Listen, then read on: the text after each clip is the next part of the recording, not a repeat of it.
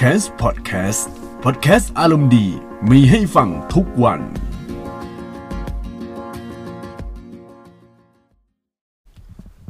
วัสดีท่านผู้ฟังทุกท่านนะครับ ที่กำลังรับฟังพอดแคสต์ของ c a m s นะครับ วันนี้มาคุยคุยเรื่องเกมกันบ้าง เพราะว่าเรื่องเกมเนี่ยก็ไม่ได้คุยกันนานแล้ว แล้วก็ตอนที่ผมอยู่ที่กรุงเทพก็ไม่ได้จัดพอดแคสต์ทุกวันนะครับ วันนี้กลับมาจัดพอดแคสต์เพราะว่าผมก็จะพยายาม เปลี่ยนคือตอนนี้งานผมเริ่มเยอะมากขึ้น ก็ทำทุกธุรกิจเยอะแยะ คือมีธุรกิจสายพวกแนว clip art หรือว่าสายอะไรเงี้ย แล้วก็เดี๋ยวล่าสุดตอนนี้เดี๋ยวต้องทำเว็บไซต์อีคอมเมิร์ซอีกโอ้โหเยอะเยอะแยะเต็มไปหมดเลย แต่ทีนี้จะมีเรื่องมาฝากนะครับ เรื่องอยากพูดคุยกับเพื่อนๆ เรื่องเกมเนี่ยแหละเพราะว่าผมเป็นคนที่เหมือนงานเอเรียกอะมันพวกเพรสชั่นอะคือทุกวันเนี้ยอะ ตื่นมาผมก็ต้องเล่น Call of Duty Mobile หรือบางทีก็เล่น Call of Duty Modern Warfare Remaster เนี่ยแล้วเดี๋ยวประมาณปลายเดือนปลายเดือนไอปลายเดือนอะไรวะปลายเดือนตุลาคมเนี่ย ผมต้อง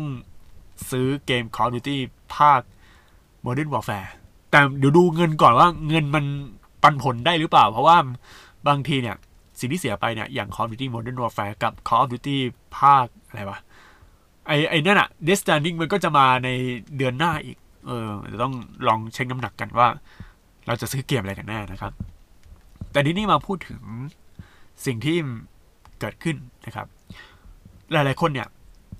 อาจจะเติบโตมาจากยุคร้านเกม ร้านเกมในที่นี้ไม่ใช่ร้านเกมขายเกมนะ พวกไม่ใช่ร้านขายเกมคอนโซลอะไรเงี้ยนี่ก็ร้านเกมเหมือนกัน แต่ร้านเกมในที่นี้คือเขาเรียกว่าร้านอินเทอร์เน็ตคาเฟ่นะครับ ยุคนี้มันยังมีอยู่หรือเปล่านะครับ แล้วก็ เราจะทำไงให้ร้านอินเทอร์เน็ตคาเฟ่เนี่ยมันสามารถไปต่อได้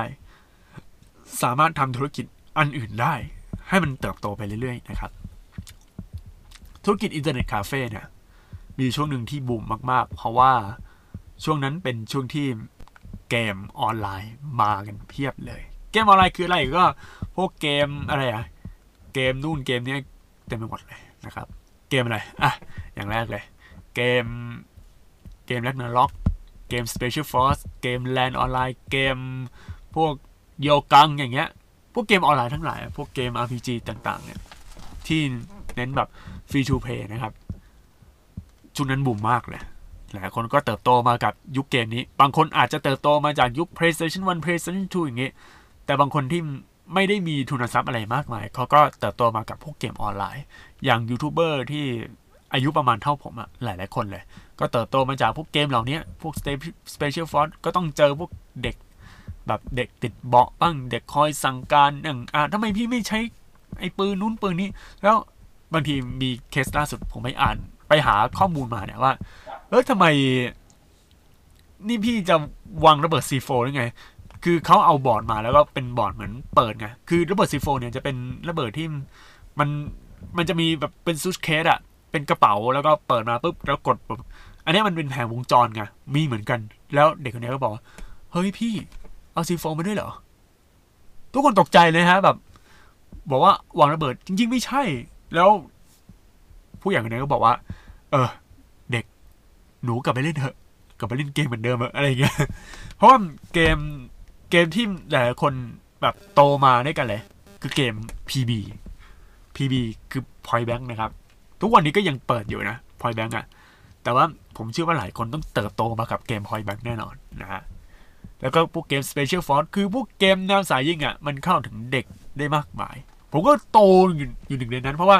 มีอยู่ช่วงหนึ่งผมไม่ได้เล่นเกมคอนโซลเลย คือผมเล่นแต่เกมออนไลน์ใน PC นะครับ เป็นยุคที่แบบโอ้โหผมชอบ ก่อนจะมาซื้อ Play 4มานะฮะ ช่วง PlayStation 4ผมไม่ได้แตะเพราะว่าราคาแพงมาก ๆ เลยโอ้โหราคาแบบโหดร้ายมาก ๆ ครับแบบอื้อหือ ราคาทำไมมันแพงขนาดเนี้ยเปิดมาสองหมื่นสามหมื่นนะครับซื้อไม่ไหวนะฮะแล้วก็ช่วงเวลานั้นฮะมันเป็นช่วงที่ยังไม่พร้อมสำหรับการเล่นเกมออนไลน์ อย่าง PlayStation 3 อย่างเงี้ยเกม Call of Duty Modern Warfare นะครับภาคหนึ่งภาคสองภาคสามมา มีโหมดออนไลน์ให้เล่น แต่ว่าทำไมครับ ก็ไม่ได้เล่นอยู่ดี เพราะว่าตอนนั้นเน็ตยัง ADSL แล้วแบบยังกากากอยู่นะฮะซึ่งในช่วงนั้นนะช่วงแรกๆอะ่ะประมาณผมอายุไม่เกิน 20อะ่ะ ยังวัยรุ่นอยู่โอ้โหร้านเกมเพียบเลยนะฮะเขาอยู่ได้เพราะว่ามีเกม Winning นะฮะ Winning 11นะฮะแข่งกันเต็มที่เลย แต่ทีเนี้ยมาในยุคที่อินเทอร์เน็ตเนี่ยใครๆก็มีได้ แล้วร้านเกมจะอยู่ยังไงนะฮะหลังๆมาเนี่ย พวกร้านเกมต่างๆเนี่ยก็เริ่มเลิกจัดบริการแล้วเพราะว่าเปลืองค่าไฟแล้วก็คนก็ไม่ค่อยใช้บริการนะครับ เพราะหลายคนก็อะในเมื่อ เนี่ยจุดประสงค์ถ้าคนส่วนใหญ่เวลาเล่นนะ คือยุคยุคก่อนเนี่ยเช่าร้านเน็ตเพื่อไปเล่น MSN เออ MSN ก็คือโปรแกรมแชทในตำนานนะครับ ในยุคผม แล้วก็พอมายุคนี้นะใครไอพวกโปรแกรมแชทเนี่ยก็อยู่ในมือถือแล้วไลน์อย่างเงี้ย Facebook Messenger ก็ก็ได้ MSN หายไปเลย MSN ก็กลายเป็นเว็บไซต์รวมข่าวของ Microsoft ไป เนี่ยทุกวันนี้คือมันเปลี่ยนไปเยอะมาก เปลี่ยนไปแบบ เยอะจริง ๆ นะพวกผู้หญิงเขาจะใช้ MSN ในการแชทนะเออส่วนผู้ชายก็เล่นเกมเล่นเกมอะไรเงี้ยคำถามคือในปัจจุบันเนี่ยในเมื่อการติดต่อสื่อสารเนี่ยมันผ่านมือถือกันหมดแล้วอะและสำหรับเกมสมัยนี้ที่ฮอตๆอย่าง ROV PUBG Mobile มันเป็นเกมที่เล่นในมือถือ แล้วมือถือสมัยนี้นะ ผมเชื่อว่าเด็กๆหลาย ๆ คนเนี่ย มีทุนทรัพย์พอสมควร ยังแบบคือครอบครัวบางครอบครัวเนี่ย ไม่กล้าลงทุนให้กับคอมเครื่องเป็นหมื่น แต่ซื้อ iPhone ให้ลูก เออเฮ้ยเป็นคนเป็นอย่างนี้จริง ๆ แล้ว iPhone เป็นไงครับโหสเปคเทพมากเลยบางคนก็เล่น iPhone นะฮะบางคนเป็นอย่างนี้จริง ๆ ในเมื่อมันเป็นอย่างนี้ทำให้ มันเหมือนพวกเกมอะ มันเป็นของที่ มันเอาไว้เล่นเกมมันทำอย่างอื่นไม่ได้ไงเขาก็เลยซื้อมือถือแทน แล้วพอเล่นมือถือโอ้โหมันมากเลย แล้วกลายเป็นว่ายุคนี้มันเป็นยุคที่หลายคนเล่นขามือถือ แล้วก็พวกค่ายเกม e-sport ชั้นนำของไทย แล้วก็ของเซาท์อีสเอเชียอย่างกาลิน่าเขาก็ไม่ได้เปิดเกมในในคอมอย่างเดียวแล้วนะครับ ล่าสุดก็เปิดในมือถือ เล่นอย่าง ROV ก็ทุกวันนี้ก็ยังอัปเดตแพทอยู่ตลอดเวลาครับ แล้วก็ล่าสุดเอาเกม Call of Duty Mobile มา เออ เอาจริงอะผมเล่น Call of Duty เพราะอะไรไหมเพราะมันก็คือ Call of Duty อะ Free Fire เกมนี้ก็สนุกนะ เคยเล่นอยู่ แต่ว่าหลังๆมาก็ไม่ได้เล่น ผมไปเล่น PUBG แทน เพราะว่า Free Fire เกมมัน casual เกินนะฮะ แต่ PUBG นี่โอ้โหเล่นทีหนึ่งนี่ยี่สิบนาที เออ มันไม่ casual นะ มัน hardcore ใช้ได้เลย เกมมันสนุกนะครับ คือต่อให้มัน hardcore แต่มันไม่ได้ให้ hardcore เท่าในเวอร์ชัน Steam นะเออคำถามคือในยุคนี้ร้านเกมอะ มันต้องปรับตัวยังไง ในเมื่อทุกคนสามารถเข้าถึงอินเทอร์เน็ตได้นะครับ ผมเคยไปร้านเกมอยู่ร้านหนึ่ง นะครับซึ่งร้านเกมเนี้ยเป็นร้านเกมระดับพรีเมียมแล้วต้องเข้าใจก่อนว่าเกมสมัยเนี้ยคนเล่นเกมคอมอะเป็นหรือว่าพวกคนเล่นเกมคอนโซลเนี่ยมันไม่ใช่พวกตลาด mass แล้วเด็กๆสมัยนี้เวลาเล่นเกมนะครับ คงไม่ได้ไปเล่นเกมตามตามร้านในเนี้ยแป๊บนึงนะฮะคือเด็กสมัยเนี้ยเวลาเขาเล่นเกมเขาจะเล่นเกมผ่านมือถือ ไม่ได้เล่นเกมผ่าน พวก ร้านร้านเน็ตเหมือนสมัยก่อนแล้วจริง ๆ คือผมเห็น คือบ้านผมอะที่กรุงเทพอะอยู่ตรงโรงเรียนเลยพอผมไปดู โอ้ นี่เล่นเอาวีอยู่เลยเพียบบางคนเล่นพับจีมบายกลายเป็นว่าคนเล่นในมือถือกันมากกว่า แล้วก็พวกคนที่แบบหากินกับเด็กๆ เนี่ย เริ่มละ มันเริ่มไปไม่ได้แล้วนะครับ เพราะว่าการ เปิดร้านอินเทอร์เน็ตเนี่ย ไม่ใช่ง่าย ๆนะครับ เออ ไม่ใช่ง่ายๆแล้วก็มียุคที่แบบต้องลงทุนสูงมากเลย ค่าคอมเนี่ยเป็นแสน ผลประกอบกำไรก็ไม่คุ้มนะครับ อันนี้ถ้าพูดกันตามตรง และทีเนี้ย ปัจจุบันร้านเกมที่สามารถอยู่ได้เนี่ย มันเป็นยังไงนะครับ เขาจะเริ่มทำร้านเกมระดับไฮเอ็นแล้ว คือชั่วโมงแพงมากขึ้น คือ คือเหมือนต้องเข้าใจก่อนว่า ระบบการตลาดเนี่ย ถ้าการตลาดหาลูกค้าเจอ ซึ่งกลุ่มลูกค้าเนี่ยเป็นกลุ่มลูกค้าที่มีเงินพอสมควรเนี่ย ยังไงก็ขายได้ อย่างพวกกระเป๋าแบรนด์เนม Hermes หรือว่าพวกอะไรอะหรือวิตองพวกแบรนด์เนมใหญ่ ๆจ๋าๆนะฮะ พวกเนี้ยเขาจะตีมากเลยนะครับ เขาทำออกมาแบบ ราคาแพงมาก แต่ยังยังมีคนซื้ออยู่นะซึ่งเป็นคนระดับสูงเลยนะฮะเกมก็เหมือนกัน ทุกวันนี้คนที่เล่นเกมผ่านคอมผ่านอะไรอย่างเงี้ยเขาจะเล่นเกมพวกเกม Apex Legend หรือว่าพวก Dota พวกเนี้ยเขาต้องการคอมที่สเปคแรง แล้วเขาเล่นมาไม่ได้มาแบบทุกคน เพราะว่าสมัยนี้เขาไม่ได้เล่นเล่นมือถือเล่นเล่นอะไรแล้วอะดังนั้นคือเพิ่มราคา ชั่วโมงไปว่าแบบห้าสิบบาทต่อชั่วโมงร้อยบาทต่อชั่วโมงอะไรอย่างเงี้ยแต่ว่าเน้นของที่มันดีจริง ๆ นะครับคอมแบบโอ้โหสเปคแรงมากๆเลยเพื่อเล่นนะฮะและเกมที่ลงมันก็ไม่ใช่เกมแบบ เกมพวกฟรีทูเพย์เหมือนเมื่อก่อนละอะอาจจะมีบ้าง Dota แล้วก็พวกเกม PUBG นะฮะก็คือไอ้นั่นอะลง Steam อะก็คือ log in Steam อะไรอย่างนี้ได้เลย แล้วก็มีเกมอะไรพวกเนี้ยฮะแต่ว่าสิ่งที่มีอะ มันไม่ใช่มีแค่ตัวคอมพิวเตอร์ที่เล่นเกมอย่างเดียว มันมีความเป็นอินเทอร์เน็ตคาเฟ่จริง ๆ ร้านหนึ่งที่ผมชอบมากแล้วก็เป็นตัวอย่างเลยนะ คือร้าน Game Overเป็นร้านอินเทอร์เน็ตคาเฟ่ที่มันคาเฟ่จริง ๆ นะครับ ที่คาเฟ่จริง ๆ เพราะว่าคาเฟ่ส่วนใหญ่มันจะมีพวกแบบพูดคุยมีร้านกาแฟมีอะไรอย่างงี้ใช่ไหมอันนี้มีจริง ๆ นะครับ เป็นร้านเกมที่เปิดแถวทองหล่อนะครับ ตรงตึกดิบิดี้ทุกวันนี้น่าจะมีอยู่นะครับ ร้าน Game Over เนี่ยอยู่ตรงทองหล่อที่ฝั่งเพชรบุรีนะเออไปตรงเพชรบุรีข้ามสะพานคลองแสนแสบไป เคยเข้าไปอยู่ อาหารอร่อย ส่วนใหญ่พวก ลูกค้าก็จะเป็นพวกชาวต่างชาติเนะแบบเล่นบอร์ดเกมอะไรอย่างนี้มากกว่า คือมีครบเลยมีทั้งบอร์ดเกมมีทั้งเล่นเกมออนไลน์นะฮะได้อยากให้เป็นอย่างนี้คือเป็นคาเฟ่ที่เป็นร้านเกมที่แบบมีเกมหลายรูปแบบ และล่าสุดตอนเนี้ยร้านบอร์ดเกมเริ่มมีมากขึ้นแล้วครับอะมีร้านบอร์ดเกมหลายเพราะว่าตอนนี้บอร์ดเกมก็เข้ามาฮิตอีกทีนึงแต่ว่ายังเป็นอยู่ใน niche market เพียงแต่ว่า niche market ที่ว่าเนี่ยเขามีสื่อนะครับ ก็ลงใน YouTube บ้างลงใน Facebook ชวนชวนเชิญ เชิญชวนคนที่สนใจเรื่องบอร์ดเกมเนี่ยมาเล่นกันนะครับ มันก็จะมีอย่างนี้ด้วย ซึ่งนี่ก็คือเรื่องของบอร์ดเกมนะฮะแต่ทีนี้คือหลังจากมาเนี่ยมารู้สึกว่า เออ เยี่ยมเลย เยี่ยมมากเป็นที่แบบ เกมหลังๆมาเนี่ย มันมีหลายเกมที่เริ่มเป็นระดับโปรแล้วนะฮะอย่าง ร้านอินเทอร์เน็ตคาเฟ่ที่ไม่ใช่ราคา 15 บาท ถ้า 15 บาทอันนี้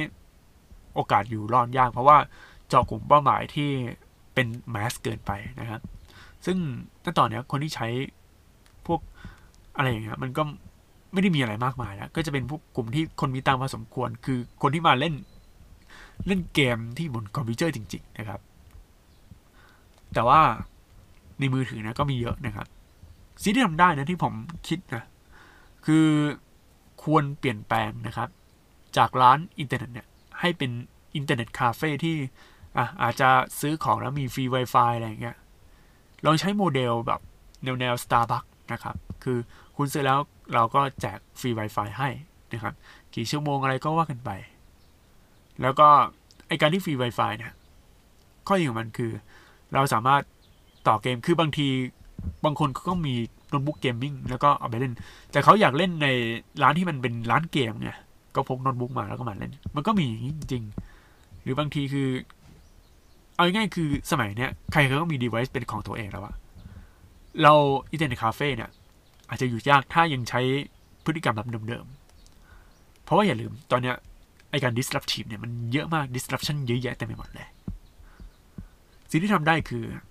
เราต้องสำรวจ ตลาดก่อนว่าณตอนนี้คนเขาต้องการอะไร แล้วใครที่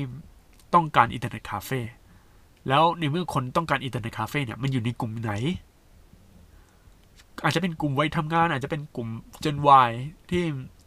ชื่นชอบแบบเออมีกลุ่มเพื่อนๆแล้วก็มาเล่นอะไรเงี้ยนี่เราต้องทำไม่ใช่แบบว่า จะยึดการตลาดเมื่อสิบปีที่แล้วแล้วมาทำมันมันยากครับมันยากกว่าจะได้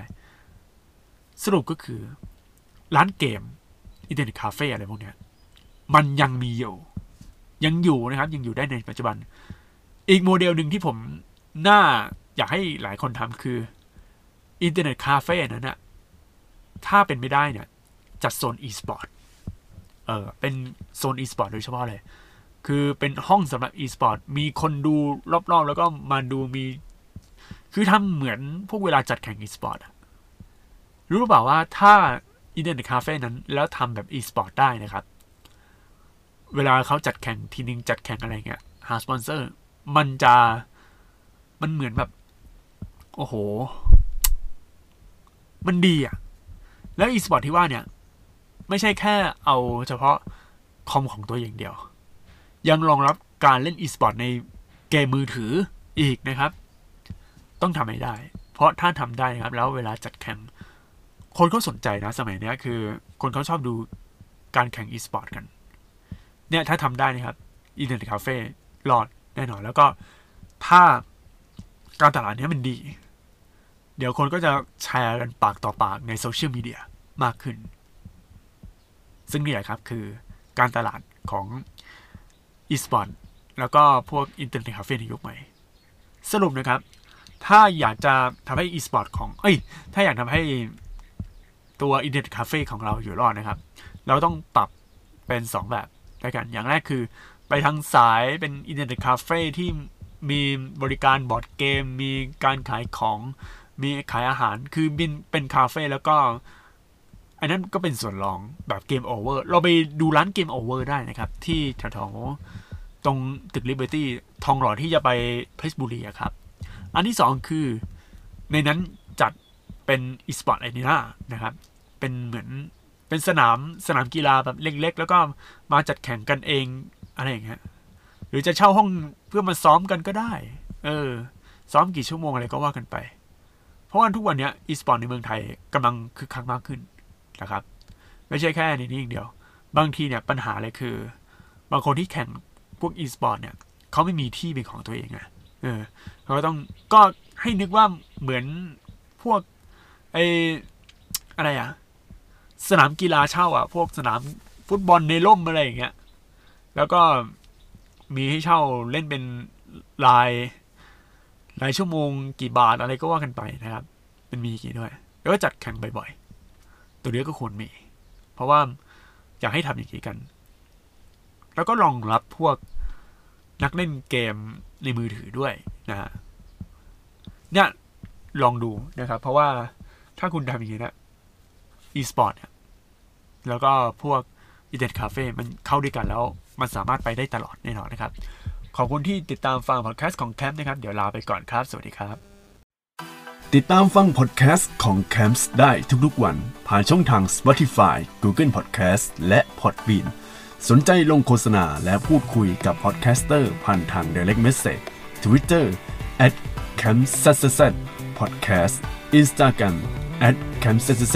underscore official หรือ Facebook Camps Podcast ได้ทุกช่วงเวลา แล้วพบกันในตอนต่อไปนะครับ